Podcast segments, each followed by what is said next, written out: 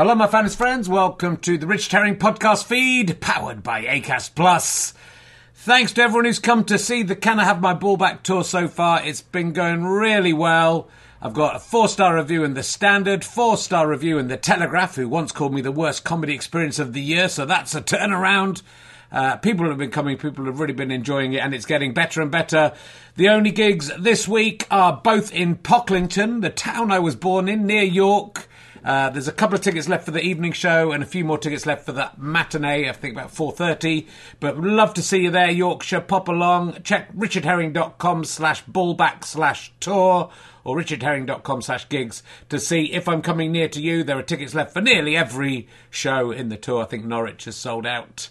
Uh, and a couple of gigs in London could do with your support as well. Anyway, please listen to the podcast. Do spread the news about the podcast to your friends. Listen as much as you can. Numbers are slightly down, which may affect the future of this podcast. So just leave it playing, even if you're not in the room. Love you. now sit back, relax, and enjoy whatever it is you're going to listen to. Planning for your next trip? Elevate your travel style with Quince. Quince has all the jet setting essentials you'll want for your next getaway, like European linen premium luggage options, buttery soft Italian leather bags, and so much more. And is all priced at 50 to 80% less than similar brands. Plus, Quince only works with factories that use safe and ethical manufacturing practices. Pack your bags with high-quality essentials you'll be wearing for vacations to come with Quince. Go to quince.com/pack for free shipping and 365-day returns. Hey, it's Danny Pellegrino from Everything Iconic. Ready to upgrade your style game without blowing your budget? Check out Quince. They've got all the good stuff, shirts and polos, activewear and fine leather goods, all at 50 to 80% less than other high-end brands. And the best part? They're all about safe, ethical and responsible manufacturing. Get that luxury vibe without the luxury price tag. Hit up quince.com slash upgrade for free shipping and 365 day returns on your next order. That's quince.com slash upgrade.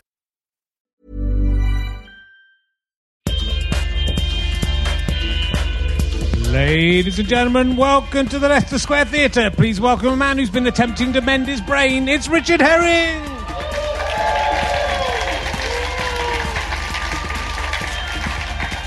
Hello, lo- hello, lovely to see you all. Thanks for coming. You're much better than last week's audience, and so on. Welcome to Rich Herring's Leicester Square Theatre podcast. Um, though I was hanging around with the ghost of Captain Tom uh, the other day. He, he said he'd answer one question about the afterlife. I asked him if ghosts had bum holes. He, he said he wasn't going to answer. He wasn't allowed to say. Uh, but, but he says he calls it RHLSTP, so he uh, wasn't, he wasn't allowed to say. Um, I've been. Um, oh, the, the thing I was going to do last week that I didn't do. It's not worth doing. But I'm going to do it now anyway. Remember last week?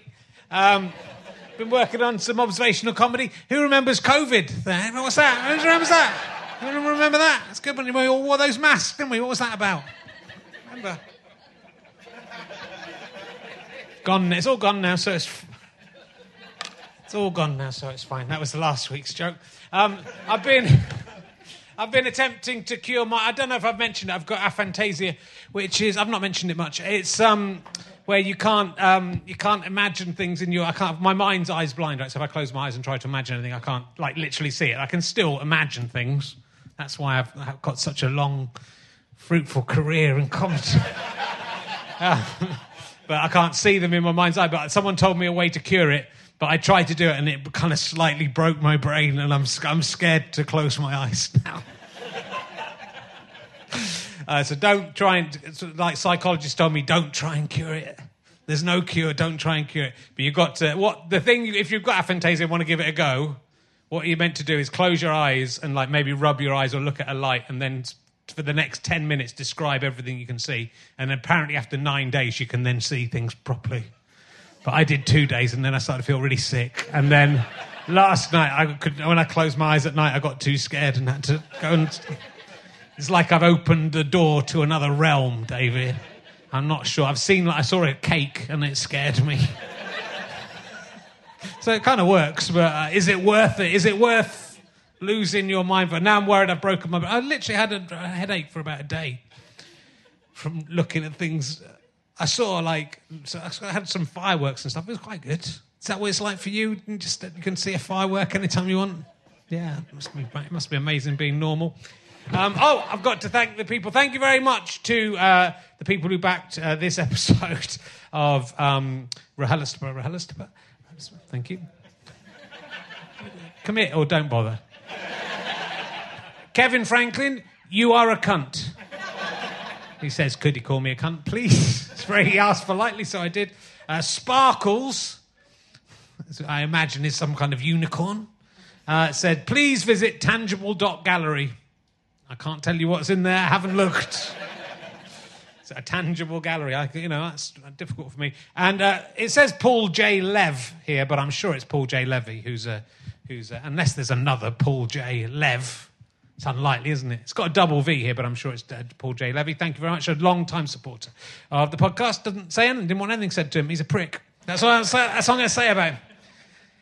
A prick for supporting me for so long. Thank you very much. My guest this week is probably best known for her role as Juliet Destiny in Nebuck 50. Is that what it is? No, no, Nebula. I can't read my own writing. In Nebula 75. That's why we're all here. Will you please welcome Samira Ahmed, ladies and gentlemen, from Nebula 75. From Nebula 75. Come in. Samira Ahmed. Hi, Samira. Hello. How are you doing? Yeah, I'm all right. Good. Um, how was? Uh, is this some kind of uh, Gerry Anderson style project, Nebula seventy five? I know you like uh, Space nineteen ninety nine. Yeah, no. They, Is it um, you or is it a different Samira Ahmed who shares your IMDb page? Well, there there is a Samira Ahmed who's a young adult novelist, right, um, and I sometimes get mail for her, which I forward to her. right. But there's some acting credits on your IMDb page. There's a very one of them. famous Egyptian actress who's about 90. She's like the Elizabeth Taylor of Egypt. So Okay. her name is Samira Ahmed. Okay. Um, but that's not me either. Okay, so you aren't in. You aren't. No, I have to say, I actually did write an email to IMDb to say, could, I'm not actually, I've not actually been in these Egyptian films, so I think it might confuse some people. So were you in Nebula seventy five? yes, I was. Yes, you were. So Sorry. stop trying to get out of it. They, um, the, the people behind it, they came on front row during lockdown Yeah. with um, Marina from um, Stingray, and Yes. And they told me they were working on this. Well, they just made the first episode and they put it up on YouTube, and then they said, "Do you want to be in it?" Yeah. And I thought they were just going to put my voice on one of their own puppets, but they made a puppet to look like me. It was they put my head on Lady Penelope's body, which is very creepy if you think about it. and they've given me her clothes. Wow. Yeah. And you know, I showed it, I showed a photograph to my mother. You know what she said? What? She said, She's so lovely, isn't she? and you know, and I realised that my mother actually preferred the puppet me to the real me. I think all mothers would prefer a, a puppet version of their children that they can like, control for She's always. so glamorous. thanks, thanks, mum. Well, it's lovely to have you here. You're a very serious journalist. I know. Sorry, uh, don't expect any jokes. I don't do jokes. So uh, it's all right. You don't need to. Jo- I'll do all the. I'll do the. I'll, I'm the Lembit Öpik here. I'll do the jokes. um, you can just. Uh, uh, well, look. There's there's a lot of things to talk to you about. I've just been listening to your fabulous documentary about Mary Whitehouse, which went out on BBC Radio Four. I'm guessing. Yeah. This quite recently. yeah, it was last um, last Saturday, just before. Right. Okay. So it's still available. As, Um, It's as available speak. for a long time, and Yeah. you, you can choose not to listen to it, as many people have, on principle, which I thought was hilarious. Well, it's very, very interesting because I, I mean, I'm sure most of you remember Mary Whitehouse. Maybe some of the youngsters don't know who Mary Whitehouse is, or just think we're talking about the, and Newman show of the same name. But she was uh, like uh, she was sort of Twitter before Twitter existed, uh, in that she was quite uh, she was didn't like people doing anything rude and would complain with letters. I mean, I just imagine a, where, a world where she had Twitter. She did more than complain with letters. There's a Yeah. great. So I spent. Um, I spent two and a half months reading her diaries in the Bodleian Library. I found out that they'd been deposited there, and I thought I needed a project after my employment tribunal in case I didn't win. And um, then I thought I'll do it anyway. And um, she complained about. She didn't just complain; she she rang people up. So very early in the seventies, BBC Two showed. I think they did a sex education film where they actually showed two teachers having sex, and. Um, and we're going to show, and we're going to show it to school children. And she thought this was inappropriate. That's, that is inappropriate. not least, not least, because the lady wasn't wearing a wedding ring. Okay. And she she and she rang up the controller of BBC Two. She managed to get put right through to his line. You know who the controller of BBC Two was in about 1971 1972? David Attenborough. David Attenborough. And she wrote this really detailed account in her diary about how, and then I told him this, and then I told him that, and he, he, he spluttered. And, and you could tell he was so terrified that I am convinced, and this is my theory from reading the diaries, it's my academic research, that that phone call precipitated him abandoning a career as a broadcast executive and going back into the jungle where he felt safer. Yeah. there were two teachers having sex on it. I don't remember this show. Like, so can I just say, so the thing about the 70s is people think, oh, Mary Whitehouse is horrible. But it was really weird, the stuff that was being normalised in the 70s. That the idea that you would show quite young children, like, I don't know, maybe 12, Right. two adults having sex. And teachers, why don't I get some? Were they just selected you like, know- "Hey, you you two? I'm afraid you're going to have to do it. You signed up to be teachers. But you know, the teachers would be real exhibitionists that they'd have volunteered, didn't they? Yeah. I want to something. and like it was also a really seven. I've actually watched the footage of it because um, Right. they, they used it on. Um, it was all right in the seventies, and it's really horrible. It looks, you know, like the, the way you imagine the seventies when people reconstruct it, and it's all like a really horrible nylon duvet cover. Okay. no, and everything's a bit shabby. Yeah. It's like that. And a very 70s cock. I don't remember the cock. I have to joy of sex, facial hair. And like eh, the thing, like in the seventies, they allowed they allowed really ugly people on TV as well. That's the thing. Like if it was now, it would be two really fit teachers, and you know, right. I have to say, I don't know quite how, but I knew someone who someone got hold of a spotlight directory from Right. the late seventies, and Jesus, you turn the pages, the teeth, the comb overs, you know. It was a better time, and academics were allowed to look, you know, as they are, hideous. They were allowed to be hideous, and now academics have to be beautiful as well. Think of the ugly people. Give us a chance. Just want to be on the telly. Uh, so it is, but it's it's. You've sort of got into trouble on both sides, right, with the Mary Whitehouse thing, because people have either got upset that you're being fair to her and saying that she wasn't all bad necessarily. I don't think that's completely true because I think it's it's a fairly it, there's some nice things about it, but it's fairly damning. Or people are just annoyed that you're that you're daring to criticise Mary Whitehouse. Um, yeah, so I got kind of a couple of different kinds of emails. I got a, first email about a week before the documentary went out saying, I think this program is disgusting and it shouldn't be made. But it was interesting because it was from, and I, I really, I really understand it was from someone gay who really remembers her homophobia. Yeah. But I personally think, as someone who also remembers the homophobia of the 70s and 80s, that just to label someone homophobic and not to understand what influence they did have and the idea that someone might have a point on something else. And rightly people don't want to listen to what she has to say. But she was she was a christian fundamentalist. So depending on your point of view you could argue that she was brainwashed and that's why she believed it as opposed to what happens now which is young people who just you know beat up gay people on the street because they want to. Hmm. You know and i just think they're all homophobic but I think we can. Sorry, I'm going to be digging another grave for myself by doing this. But Well, you I, can't I just, argue your way out of Okay, so. I, I, I actually explained the premise of the documentary to someone at the Writers Guild the other day, and she looked at me. She's a really well known broadcaster. She said, So you mean a nuanced argument that someone could be right about some things and wrong about other things at the same time? Good luck with that. um, so I did have a lot of people complaining that, you know, it was like someone said it's like saying Hitler was nice to animals. And, you know, I just think bringing up Hitler is always such an easy shorthand to shut down a thing. But if you don't understand how she had so much success, you can't argue against it. And then I did have some a couple of emails from Christians, one of whom had read my, I wrote a piece for the BBC News website, which is what really caused the fuss, because I basically talked all about how she anticipated all the issues around online harms and digital pornography.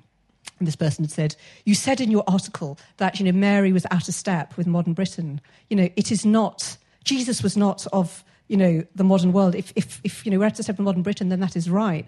And, and she just basically, it was like Mary Whitehouse had been reanimated in this email. And it ended with, Respond to me, Samira, were the last words of the email. But don't you? I mean, I think Mary, Mary Whitehouse in the modern world would be so happy. It sort of feels like there's armies of people doing her work, which is to get like upset about anyone who Yeah. isn't isn't espousing your point of view. It doesn't necessarily have to be fundamental Christianity, though some of it is. Mm.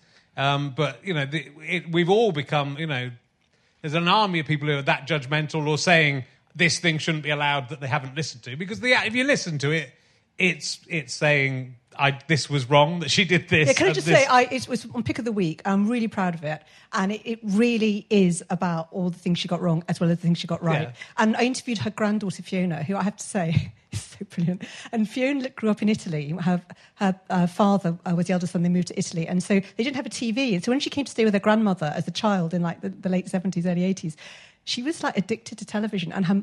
Mary Whitehouse would let her sit in front of the test card for hours waiting for Play School to start. Isn't that sweet? But that didn't you do that as well? I used to. Yeah. I, lo- I was in love with that girl on the test card. She if you if you're watching, if you're listening, She is out there. give you us a ring. You're married now, Richard. I am married, Those but, days you know. are over. I did. I said to my wife when we had them out, if the girl from the test card. You've got to have a list. Haven't you've got a list? You've got to have a Yeah, yeah. list. You've got a list of who's five. hers? The girl from the test. I can't have the girl from the test card on my list as an adult, though. Kind of that's the adult version of the girl Yeah, from the test card, who I loved when I was also a child, Yeah, and she's fine. aged the same as me, so it's fine. Okay.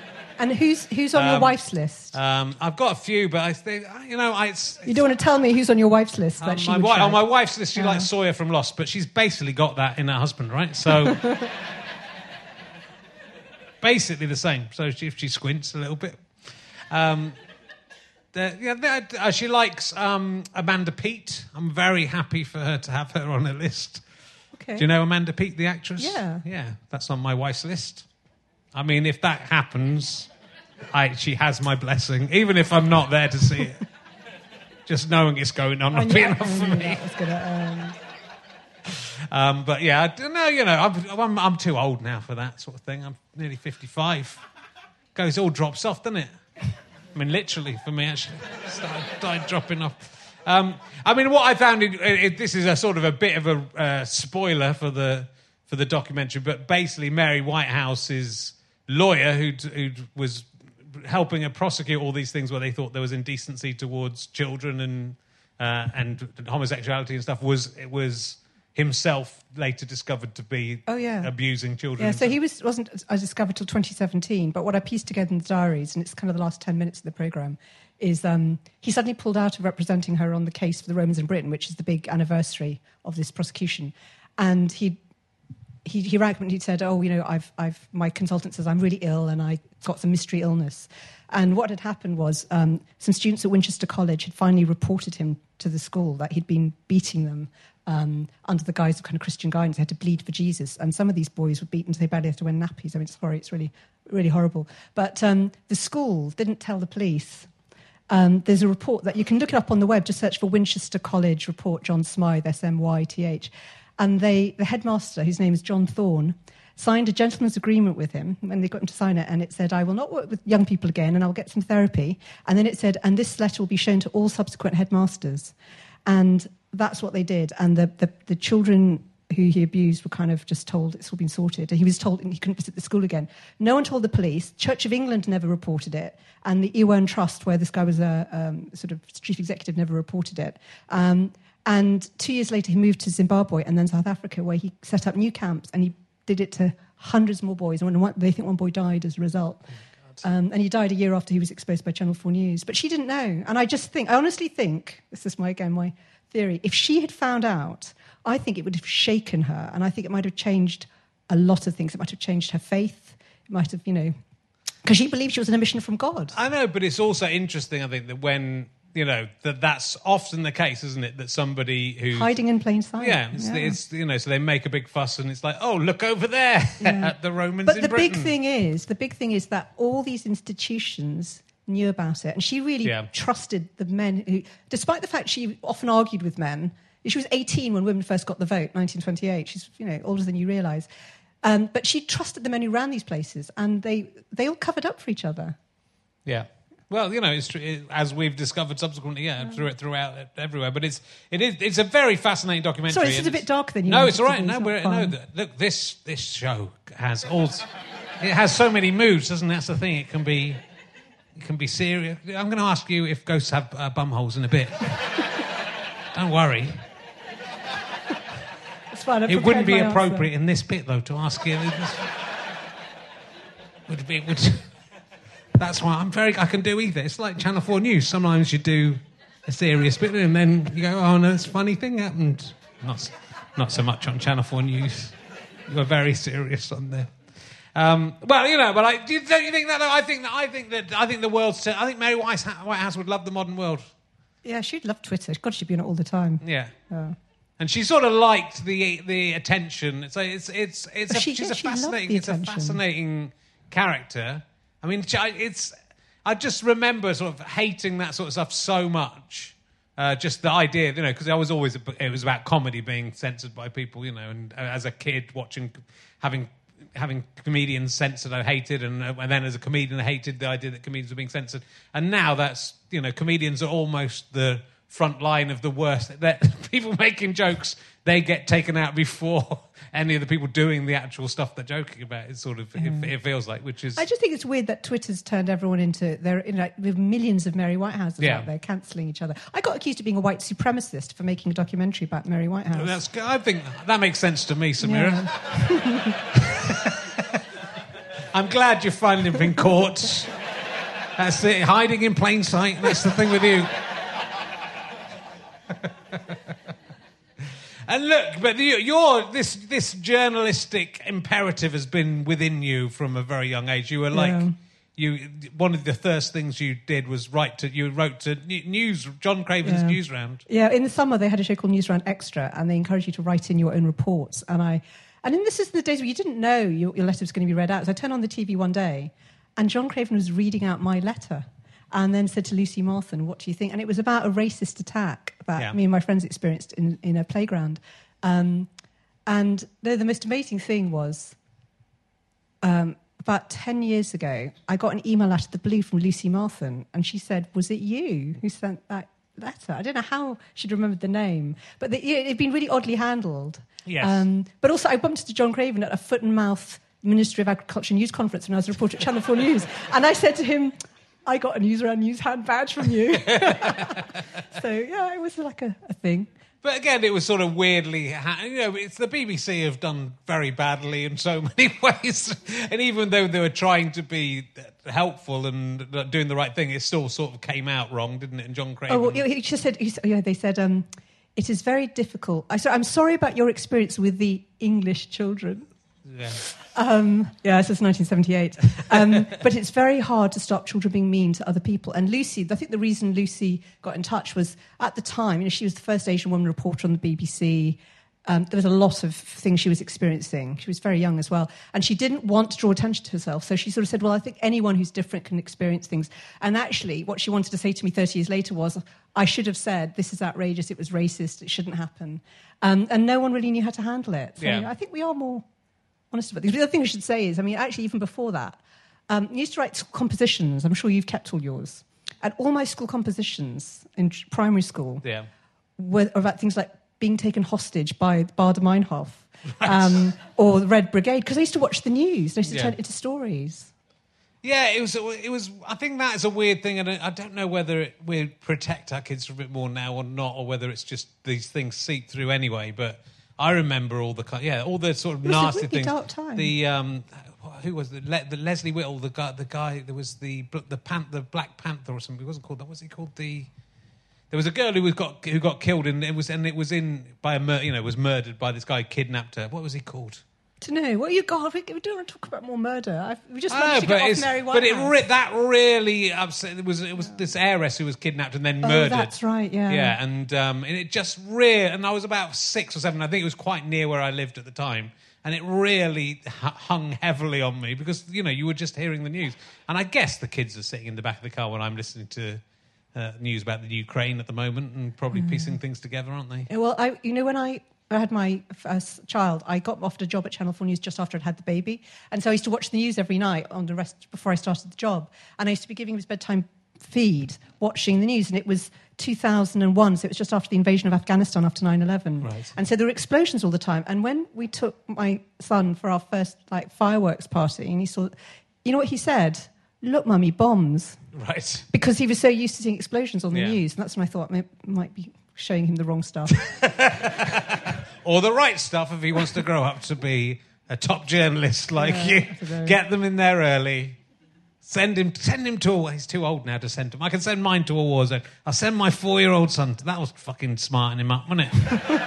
That's what they need, isn't it? That's what the four. When I was four, in the war zones. Many of us have those stubborn pounds that seem impossible to lose, no matter how good we eat or how hard we work out. My solution is PlushCare.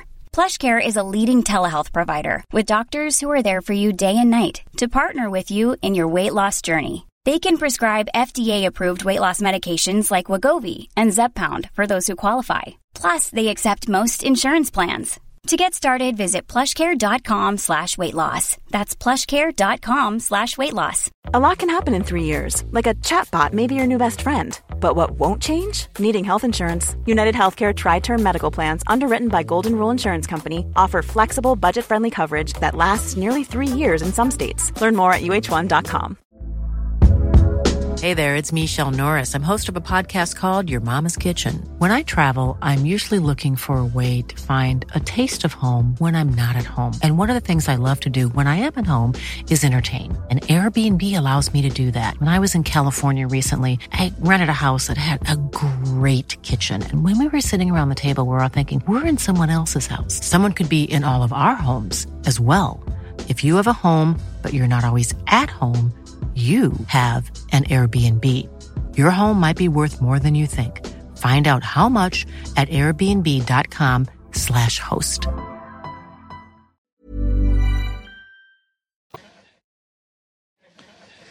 Um, look, I want to talk to you about. Uh, let's go on to a slightly lighter top, topic. You are a, you're the a celebrity mastermind champion of champions. But you did really well. Not I did really well, yeah, but I didn't win. I had I got the highest ever celebrity 30. mastermind score, thirty four, I think I got, and then I was beaten, but within two minutes of having the highest ever. I'm So sorry. How many did you get? I got 31. See, I'd have, I'd have But- thrashed you. Champion of Okay, I've got champions, to tell my you a story. ass. I've got to tell you a story. Yeah, so, um, after I won, I was running for a bus, and the bus held, like, the waited longer than it should have for me. And when I got on, he said, "That's for beating Giles Coren." By one point. And then champion, I'm a House of Games champion of champions, you know, which I think is better than the mastermind. How'd you get on in House of Games? I managed to win the fondue set. Okay. I've got the fondue set. Yeah. When they sent me the fondue set, it didn't have Richard Didn't Osman's have face. a. Oh, mine had the face, but didn't have a lid. Oh. Maybe you and I should get together and make one good fondue set. And he lost loads of my prize. I had to, when I went on to Champion Champions, I had to get the doll a second time because the, what the doll hadn't turned up the first time because he knew what I was going to do with it. That's why, he didn't, that's why he didn't send it to me the first time. Champion, I'm a champion of champions. You are a champion No one can take that away from me. I wish I wish I was a celebrity mastermind champion of champions. Uh, what other whatever quizzes have you done? You done them all? I'm, I've done um, Pointless, but I don't Yeah. think it's been broadcast yet. Okay. I'll leave you to guess how much. You uh, definitely won. definitely won the jackpot. You're a little done? swat. pathetic. What a pathetic. Master Chef. I didn't win that. I was really conflicted. I didn't want to do it. So Right. my mother is a really good cook, not just a really good cook, but before Madhur Jaffrey, she was the first woman to cook on British television, like Indian food. She wasn't Fanny Cradock or anything like that. but um, she used to do the cookery on Pebble Mill at One, and she had two little BBC books. And in fact, the weird thing about the Mary Whitehouse doc is I've had these all these emails from men saying, "I learnt to cook from your mother's." Pebble Mill cookbooks. I don't know what triggered the memory, but she used to come home and you know she'd be cooking for people like Sacha Distel and all you know the kind of cool stars on the 70s circuit. So she's still an amazing cook. Yeah. And so why would I compete with that? And of course, everyone who everyone else on it was like there were soap stars and people who for whom it was like a strategic career move. And I don't know quite why I'd done it. I think I'd just gone freelance from Channel Four News, so my agent said, you know, it would be fun. And I, I just I'm of that generation. The idea of being judged on my cooking as if that makes me a better person is not something that seems natural to me. No. So, So you didn't win, is all you're saying. yeah. I got, I It's got, pathetic I when got through people the, can't take losing, isn't it? Pathetic. I'm technically a quarter finalist, though. Okay, that's pretty. And then you found out he had to cook for. I would. I wouldn't do. I wouldn't be able to do MasterChef. No, you wouldn't want to do MasterChef. Well, I couldn't do it. I could make. Um, I could make a cheese toasty. It's pretty good. Yeah, well, you know that nowadays they all they all obviously have um, sort of they hire people to teach them. So the the, the year that I did it was it Rylands.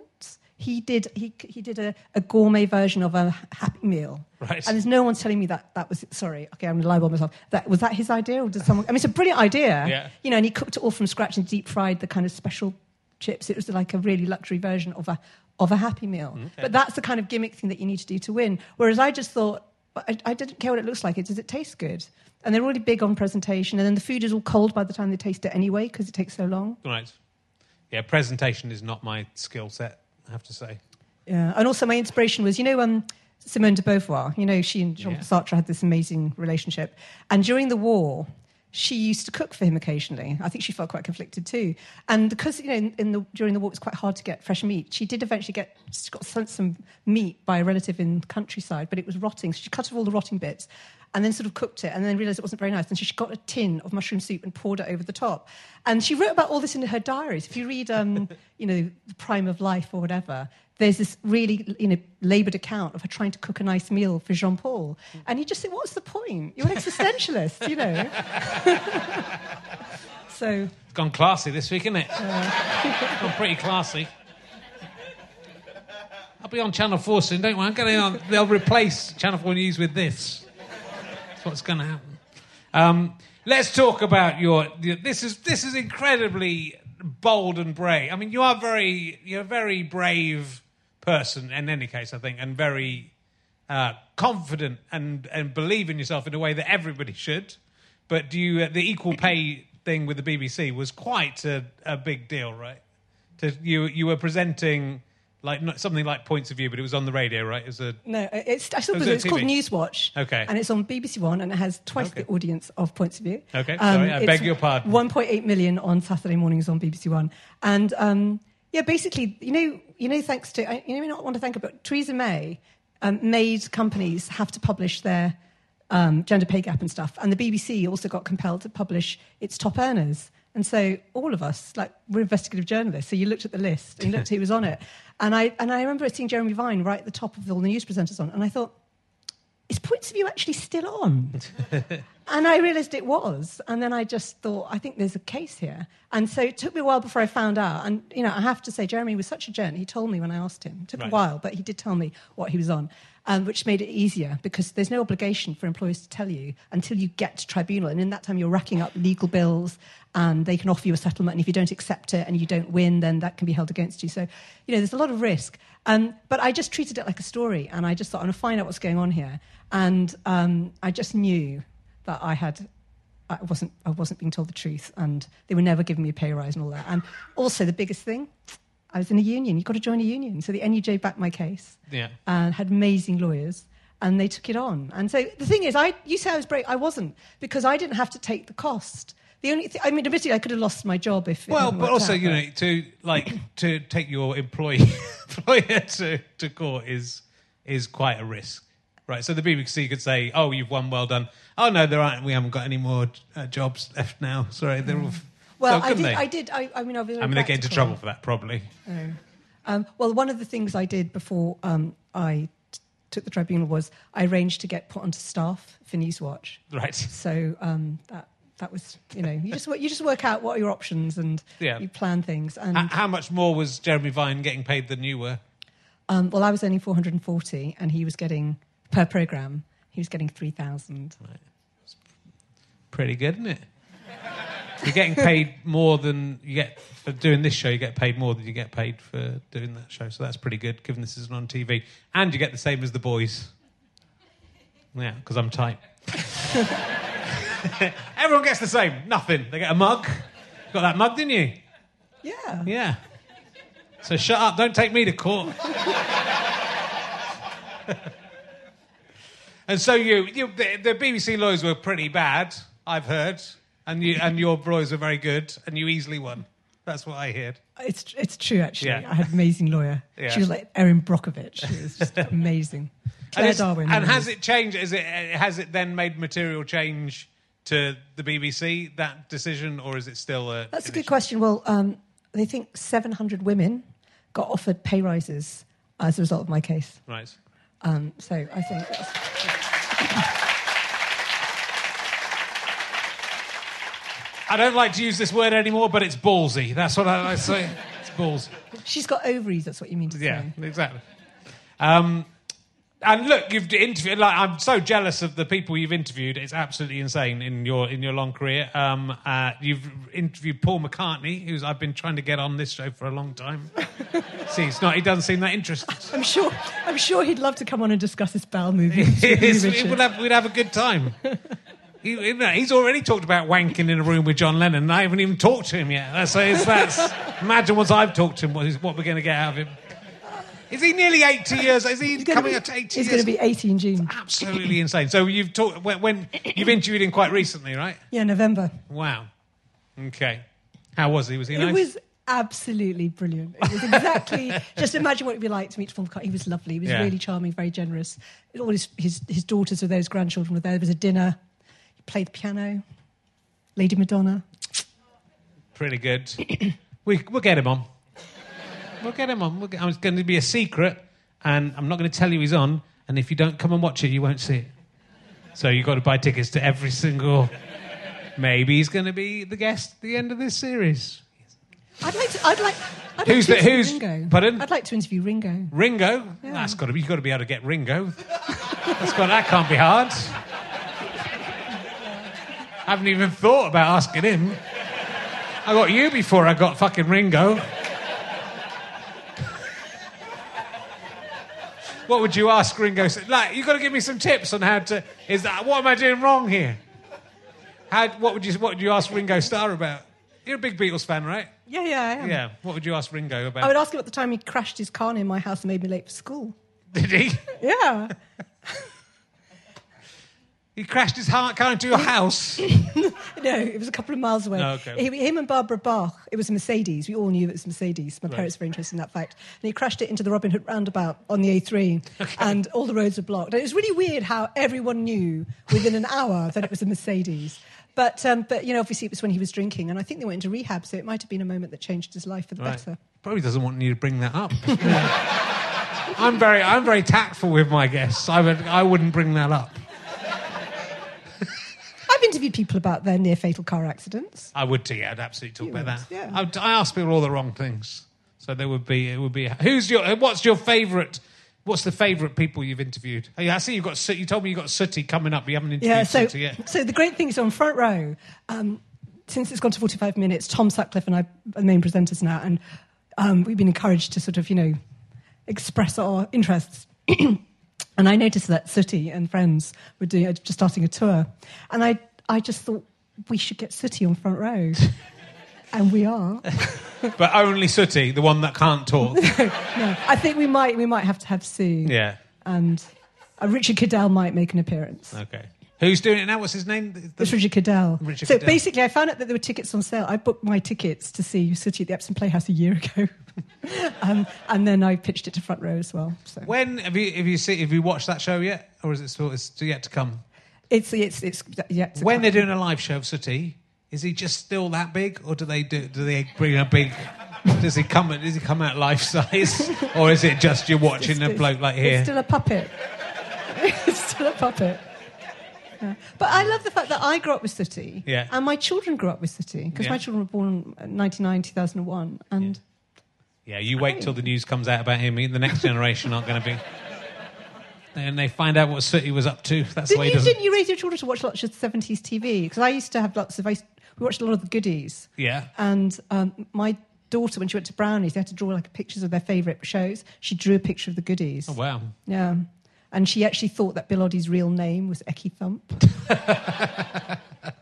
It's good, you know. The goodies are a great show. Whether you're, you're into uh, so Little House on the Prairie, but is that more the books than the TV show? yeah, I only read the books um, in my 30s, actually, Right. after the. Um, the, you know the, the big crash. A lot of Americans started reading these books, which had been written in the Great Depression, and they were kind of nostalgic about you know the old pioneer days. They're actually quite dark. Yeah. They are. They turn into kind of grapes of wrath by the last one, and um, and I just read them and I realised they were brilliant, and I made a documentary. I went to that the farmhouse where she wrote them in her sixties, and it was my sorry, I hate to bring it up again, but it was my first my first subject on Celebrity Mastermind. Well, if I'd done that, I would have easily got more points. If I'd done Little House on the Prairie, Yeah, it's in the same language as you speak. I did Rasputin and I had to learn stuff in Russian. I can't even speak Russian, so I'm the best.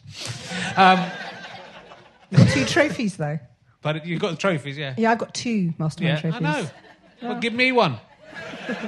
I should be in Champion of Champions. That's ridiculous. I'm not allowed in Champion of Champions. I'm the third highest scoring person. In... Have you had this argument? No, I don't want to do it again. I really, I actually still have have dr- nightmares about it sometimes. Still, I had a, I had a dream when I was on Celebrity Mastermind, and the the walk to the black chair was made was just full of mud, and I had to walk through this mud to get to the chair. That's how, and that was it was really scary. Did you not find it terrifying? No, no. So the thing about journalists is we're used to sitting. If you're a TV shows, you're used to Yeah. sitting, you know, in a in a room with a camera staring at you and Yeah. having to just, you know.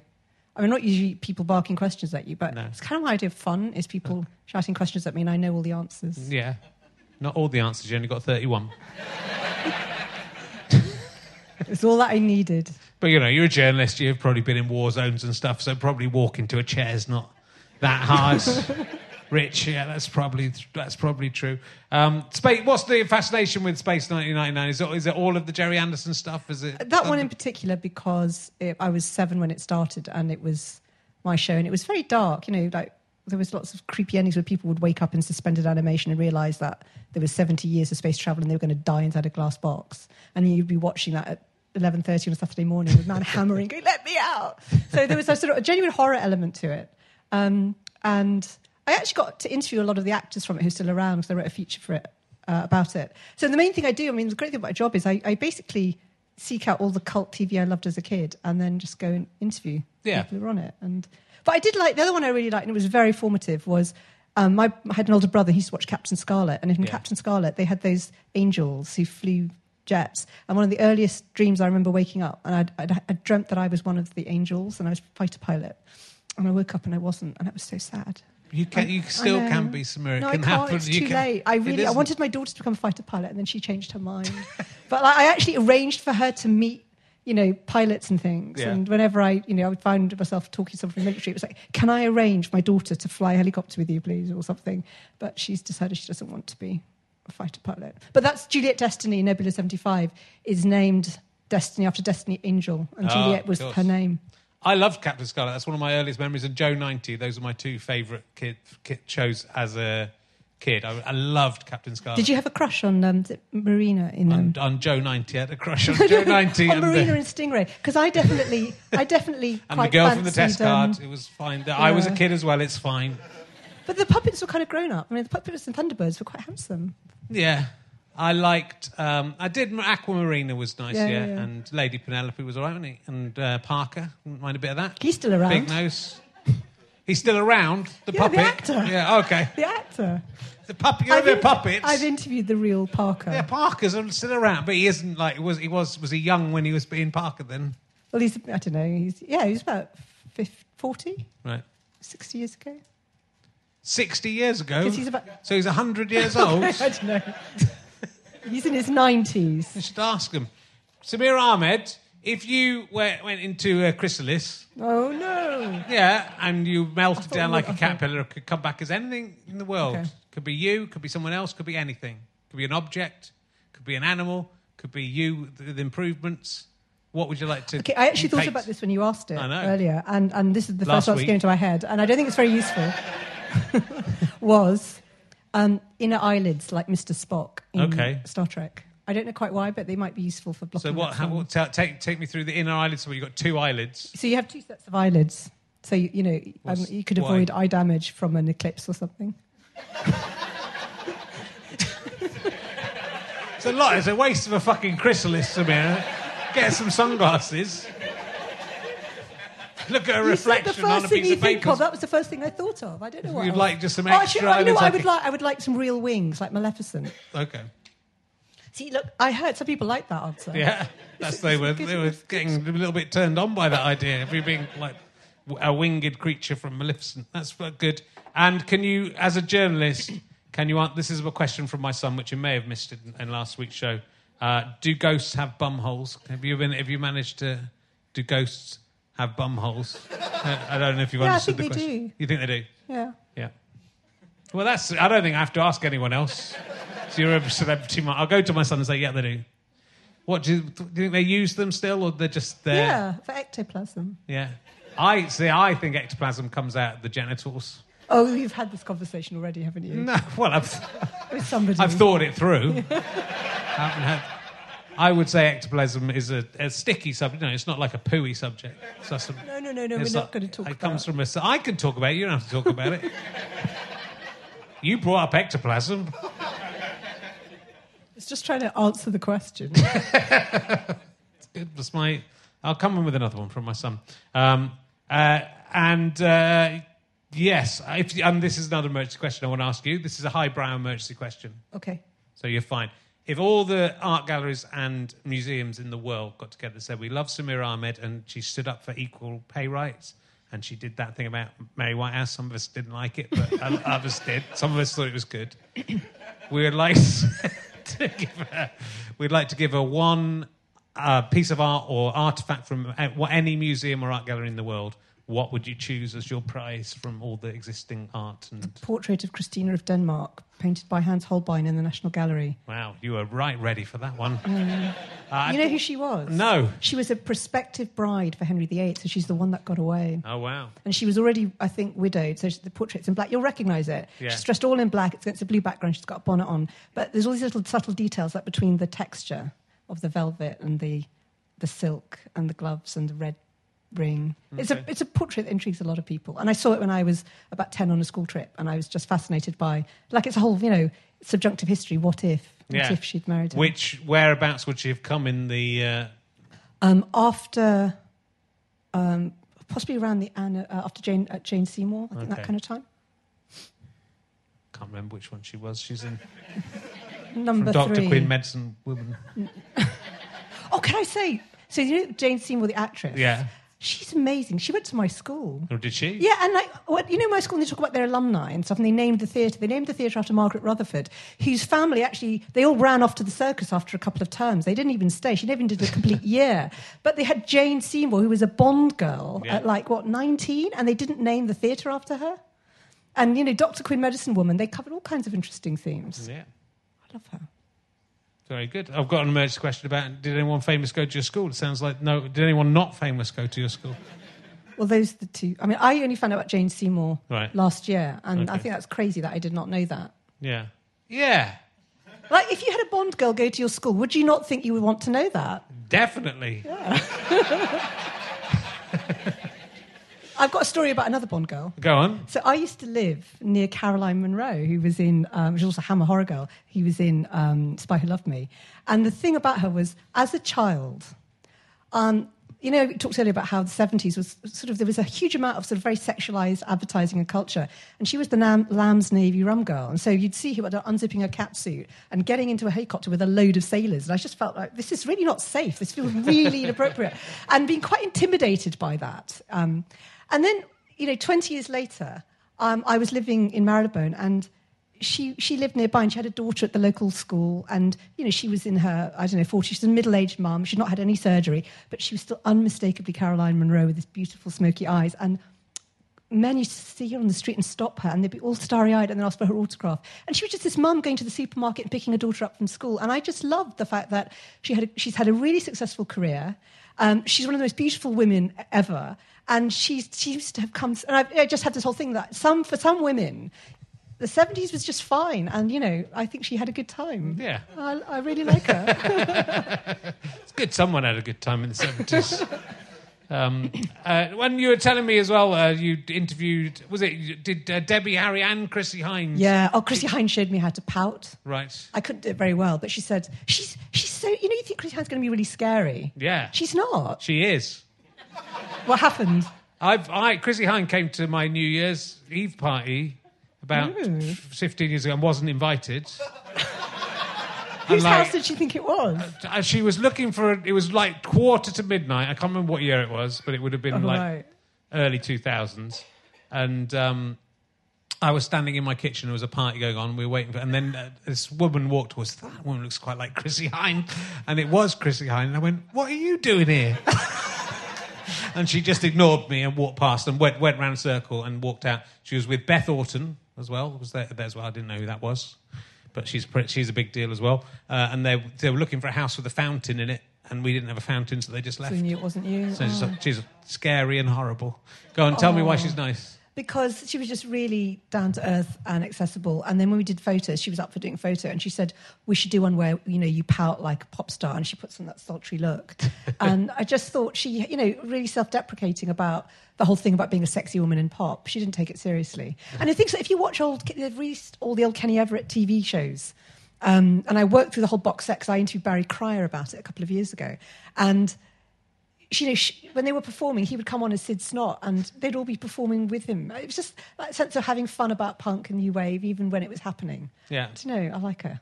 And what about Debbie Harry, who was was surpri- was surprisingly she's surprisingly old. She was like in her late thirties when the Blondie were. So yeah, I, I wrote I wrote a whole um, essay for the New Humanist magazine about the elder stateswomen of rock. Yeah. And the thing about Chrissie Hynde and Debbie Harry, and oh, they're all actually the same generation as Angela Merkel. So I did this whole comparison.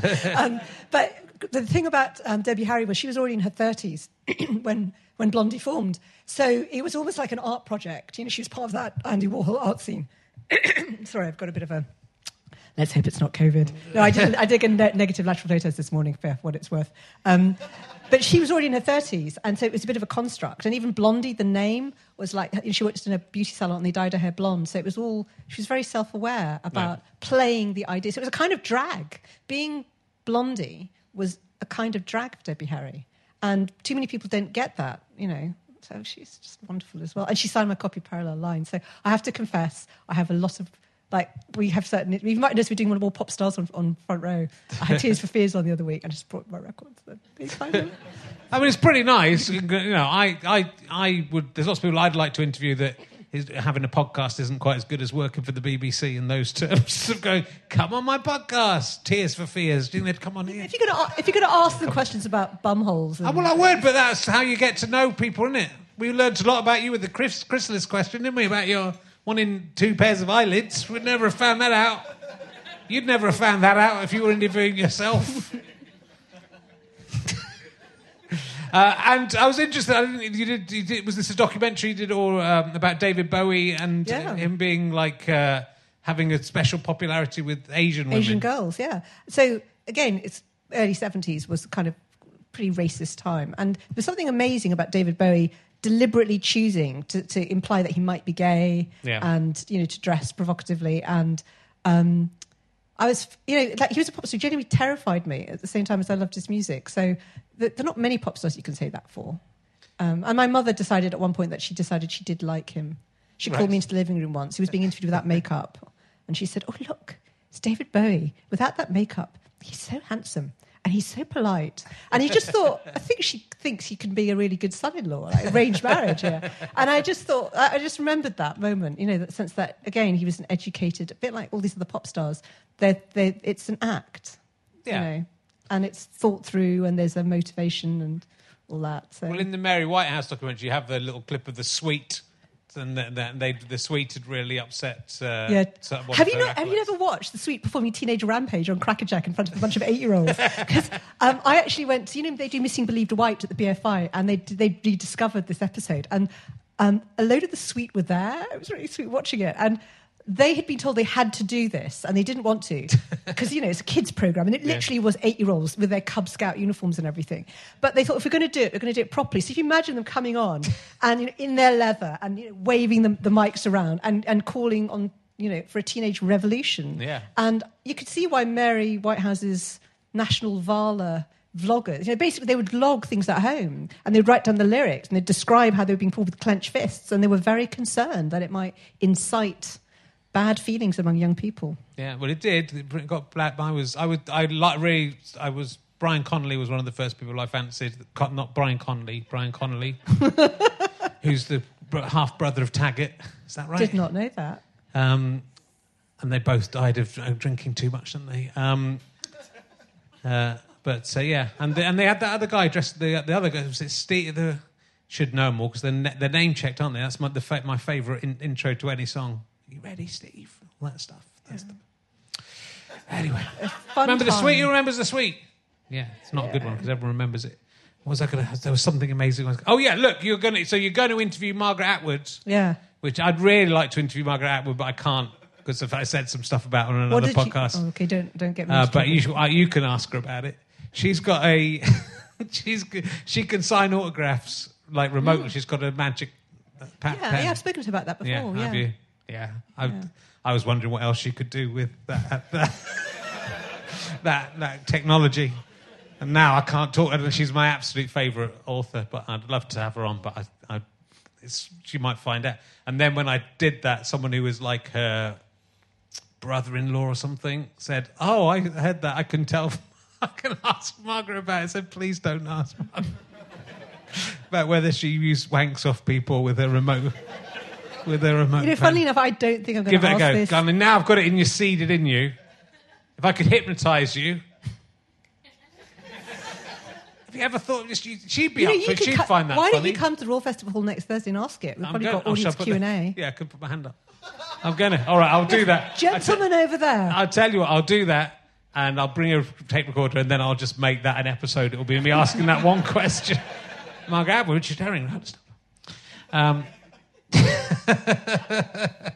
um, well, look. Um, what else do I want to talk to you about? Look, uh, the, your most. I want to talk to you about your most embarrassing. Before we go, I want to talk to you about your most embarrassing time as a journalist. You've said this in three different interviews, so I know that you How- know what it. three? I've seen it You three. It came up your three times. Yeah, I've really Is this about the radio car? deep. Yeah, it is. So tell It's us really about horrible. It Okay. isn't horrible. Well, it's, not, it's just it's really embarrassing. So, yeah, good. That's why I'm. T- I want you to tell it. Okay, so it was 1992. Um, I had I was on a three month contract as a radio network news reporter, so reporting on all the radio national radio news bulletins. And it was when the IRA was still bombing um, um, around um, Britain, and um, a bomb went off at Whitehall, and I got sent to find out what was going on. I was a duty reporter, so it's a bit like being on a taxi rank and you're the last taxi left in the office. So Samira, go down, um, and I went down. And in those days, you didn't have mobile phones and you didn't have like you know you had to you had to have a vehicle that parked and it put a mast up um, and the mast had to be within visual sight range of either alexandra palace or crystal palace transmitter Right. so it had to be set in place so i went down with the radio car and we parked it um, on the embankment i knew exactly where it was and then i went off to find the police and you know interview everyone and and then i went back to file my report in the radio car and it was not there anymore and you know and I, I know where it like it had moved, and of course I didn't know. And it turned out they said, "Well, we moved closer because the cordon had moved." By the time I found it, it was ten to midnight. I was supposed to file for the midnight bulletins, and I hadn't written anything, and I was freaking out. So I tried to ad lib my script, and although I wasn't going on air live, they have this thing called traffic, where everyone in the whole BBC and all the regional newsrooms can hear reporters filing from all over the world. So it's like Samira Ahmed filing for midnight bulletins and reels and you could hear me just sort of stuttering and stumbling and losing my way. And then the the kind of duty manager, the what's he called, the head of um, home traffic came on and said, "I think we might just use June Kelly's report for Radio Two. And you know, it's like, and everyone had heard it. And the next day, when I came to the office, and my um, boss said, you know, you're going to have to win people's confidence back after that. And I was so convinced that they wouldn't renew my contract. So I was halfway through a three month contract um, that I got myself another job. Um, and then they they called me and said, we're going to renew your contract. Oh, I've, and I, I actually had got myself a job. They started out World Service Television, and I managed to get myself a job as a news anchor on that. So I did that instead. Right. but I did go back to being a reporter because being a reporter was what I really loved. Yeah. But um, but yeah, it was awful, and it was kind of thing that did give me nightmares. You know, imagine losing a whole vehicle and like. Well, it's how was I like it's like a night, it's like a nightmare. That's the sort of nightmare you have. It's not, you know. I'm sure as a journalist, that's the journalist version of the actor's nightmare, where you're, where you, you know, you have to go on stage without a script, or and if it's actually happening. Yeah, and of course now, you know, I would be much, I'd be much quicker at being able to devise a script, and you know, you know, I wouldn't quite say ad lib it, but I would have been able to turn around a script in a couple of minutes Yeah. because you've been doing it for so many years. And so, if you're doing that, Yeah. if you're something's just happened and you've got a report on it, and you write a script, and then you just have learned it as you've no, written well, you're or you, reading you're it. allowed I to mean, read that, it. That, yeah, you'll be reading it Oh, down 'cause the it's line. a radio. You know, so if, you- if you turn on the radio news, Yeah. you know, they say, you know, so and so reports from the scene, and then you give them a 40 second or a one minute 30 package or whatever. But you've, you basically have, it's a pre recorded bit of track. Yeah. Um, and it's turned around and played as a clip. So it's different to being live at the scene. I mean, I could have done that if they'd asked me, but they didn't ask me that. um, but no, it was, you live and learn. And you were in LA during the OJ Simpson Yeah. stuff? Oh, I had some good stories though. So I did that case. I also Madonna had her baby, and her baby was delivered by. Do you remember Heidi Fleiss, who was quite famous Hollywood madam? Yes. Heidi Fleiss's dad was Madonna's uh, obstetrician. It's just one of those random facts you can put into a bulletin about a baby being delivered by But the, the thing that I remember really well is um, I did. I'm not saying I met Madonna, but Madonna had a stalker, and you know we take stalking much more seriously now, but. Um, the laws came from California where actors did get murdered sometimes by, by stalkers. And this man broke into our house and um, he, you know, he, he, he must have loved it because she was forced to come to court to identify him. And all the reporters from the British press were there and they all went on about what she was wearing and stuff. But I knew what it was to have to sit in a room with this man who wants the attention, um, who's, you know, not well, Yeah. and, and have to identify him. But she did look amazing. You know, she'd obviously chosen her outfit really carefully and all that stuff. I like Madonna a lot. so she's someone I'd like to interview, but I know she'll never give an interview. And she'll, she, that's why she's making a film of her life, where she has complete control. Right. Have you tried to? Have you tried to get to interview? You just know she no, won't. but like she's someone like, you know. I, I'm going to get her on this. No, no, no, I won't. I'm going to get. I'm going to get on this. You are going to get on Yeah, I'm gonna get on this Okay, now. when you get on, I'll, I'll definitely come. No, I'm not going to let you in. Unless you get me Sooty. Can come to the Epsom Playhouse. I've got, I've got a plus one. Okay. it's a date at last. I've got you. I've got you, Samira. I asked Samira out at university, which she then, when we were on Have I Got News for You together, then brought up. Didn't you? She said no. She said, And you said it was worth a try. Uh, it was and then went try. straight on to the next woman and asked her. that was my technique. And I have to tell you guys, doesn't work. Whatever anyone tells you, it's no good. Um, you know, can't, you can't blame a man for trying or a stupid little boy for trying. Can't blame a stupid little boy for trying. Yeah, let's go and watch City. That'll, that'll make up for all those years of regrets. I'll get, if my wife, I can get Amanda Pete round to my wife's house. And I say we will be my wife's house by the end of this podcast. Oh God, why do it? And how was it reading the news on Channel Four? That so that must have been that must have been a big. It's not that big a deal. Come on, did you ever feel like just making something up and slipping in something uh, something that wasn't? Well, I had a thing where, um, you know, a friend would set me a word to Right. work into the bulletin and I would get it on, okay. like hot tub. the hot tub of the caldera in this volcano that's exploding in Italy, for Oh, example. very good. Um, but, um, but no, I- um, I think I think people overrate rate news reading, but it's quite fun. I did have my Not worst Jeremy Paxman doesn't. Jeremy Paxman was Oh, on this, and he says newsreaders are. Oh, I know. well, he, was does. very rude about newsreaders. I know. But I did, I mean, you know, you talk about anxiety dreams. The one real anxiety dream I've ever had um, was I dreamt that I had to read the news for a special bulletin to mark like a BBC anniversary. And I had to read the news in the Albert Hall. Right. And I walked into the Albert Hall and I walked down, you know, the stairs where the, the, the organ is and everything. And I could see, I could identify like the Queen, the Director General, the Prime Minister, my mother. Um, and then I, and I looked at the script, started to read, and I thought, you know, I've been chosen to do this. And it was gobbledygook. And I'm shuffling the papers, trying to make sense of it.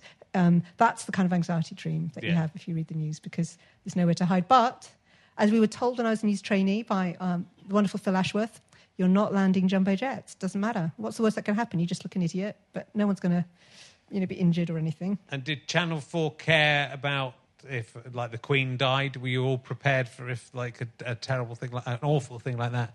What will you? Do, what will you do if? Well, in, in the BBC, had to run. I used to do- I know. Jeremy Paxman had to run up to a different floor to get changed into the right suits from a cupboard. I don't know why they didn't just keep the suit near the news desk. that's what. I, that's the first thing I'd have done. There is a cupboard with obit jackets in. Right, yeah. And um, I used to do rehearsals at the BBC. We Yeah. used to have obit rehearsals where they'd have scenarios about which of the royal family had died in an overturned Land Rover in Africa or something. And you kind of hoped to be Prince Andrew, right?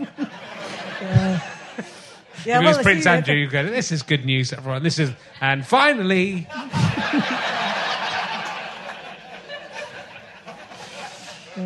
ah, poor old Prince. Oh, lay, lay off, Prince Andrew.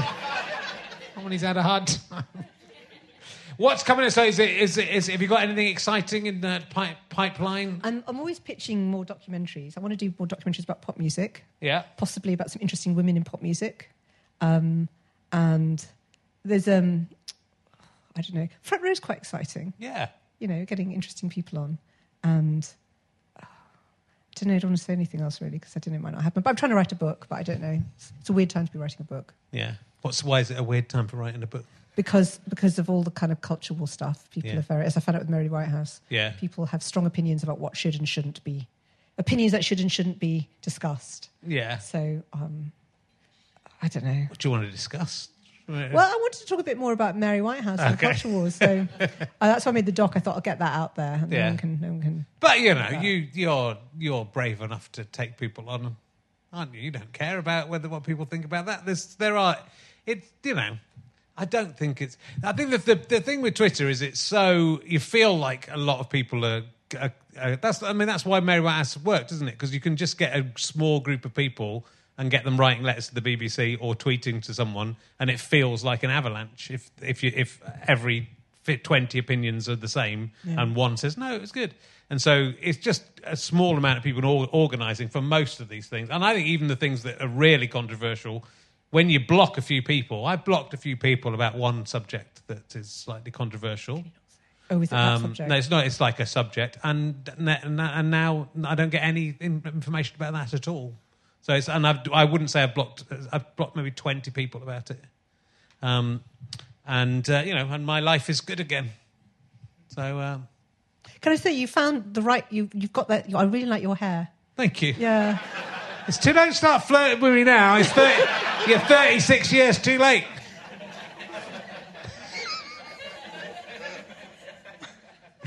Um, look, it's lovely. Let's go backstage, have a quick one, and uh, we'll we'll let's have a. For, for, I've got to drive back. See my.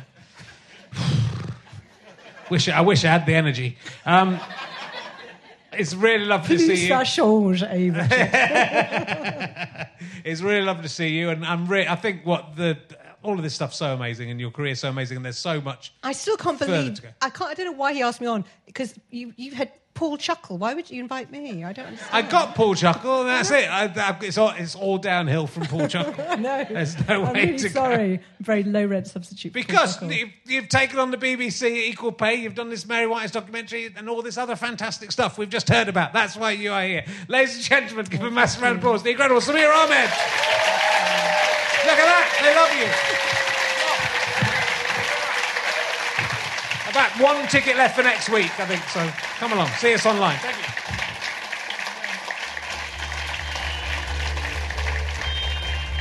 You have been listening to RHLSTP with me, Richard Herring, and my guest, Samira Ahmed.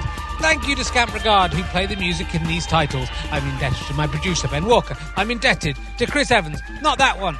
And, and everyone at the Leicester Square Theatre and everybody who knows me. I'm very much indebted to the backers of the Kickstarter campaign, who this week are Teresa Ankin, Steve Pagioli, Adrian Stirrup, Cheryl Harris, Ewan Duncan, Martin Thompson, Damien Titchborn, Laffer, Claire C, Helen Previtt, Rob Fellows, Diana, Rex, Richard Alsop, John McCauley, Mr. P. Kenny, Mothy Bond, Roy Lake, Bob Sharuncle, Stuart Lee, Mark Granger, David T, Chris Jackson, Steve Webb, Titus Tabernacle, Morgan Evans, Sam Turnbull, Connor Mayer, Mike Pepper, Michael Anderson, Denners, No Need, I Just Wanted the Season Pass, Jean P. Philippe Desir, Kieran Walsh, I don't know if that's all one person, Jean Philippe Desir, Kieran Walsh, or Jean Philippe Desir and Kieran Walsh, and of course, Glyn. This is a Sky Potato Fuzz on GoFasterStripe.com production. Head to richardherring.com slash gigs to find out if RHLSTP is coming anywhere near you. Lots of gigs still to come, including the Edinburgh Fringe and another run at Leicester Square Theatre in the autumn. richardherring.com slash gigs.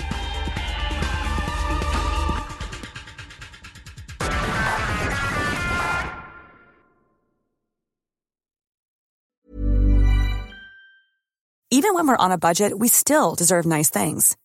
Quince is a place to scoop up stunning high-end goods for 50 to 80% less than similar brands. They have buttery soft cashmere sweaters starting at $50, luxurious Italian leather bags, and so much more.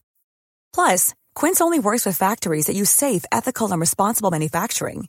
Get the high-end goods you'll love without the high price tag with Quince. Go to quince.com slash style for free shipping and 365-day returns. Ever catch yourself eating the same flavorless dinner three days in a row? Dreaming of something better? Well, HelloFresh is your guilt-free dream come true, baby. It's me, Keke Palmer. Let's wake up those taste buds with hot, juicy pecan-crusted chicken or garlic butter shrimp scampi. Mm. Hello Fresh. Stop dreaming of all the delicious possibilities and dig in at HelloFresh.com. Let's get this dinner party started.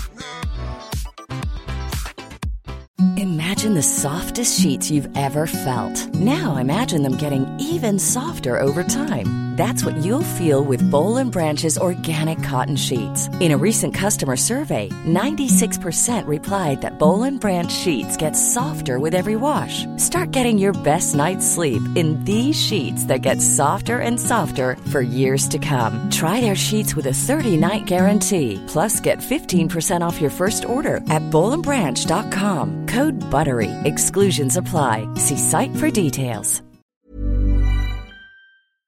Thanks for listening. richardherring.com slash gigs. GoFasterStripe.com for all my books, downloads, all that sort of shizzle. Oh, yeah, I know all the cool words. And um, would love to see you on the on the Can I Have My Ball Back tour if you can make it. Bye.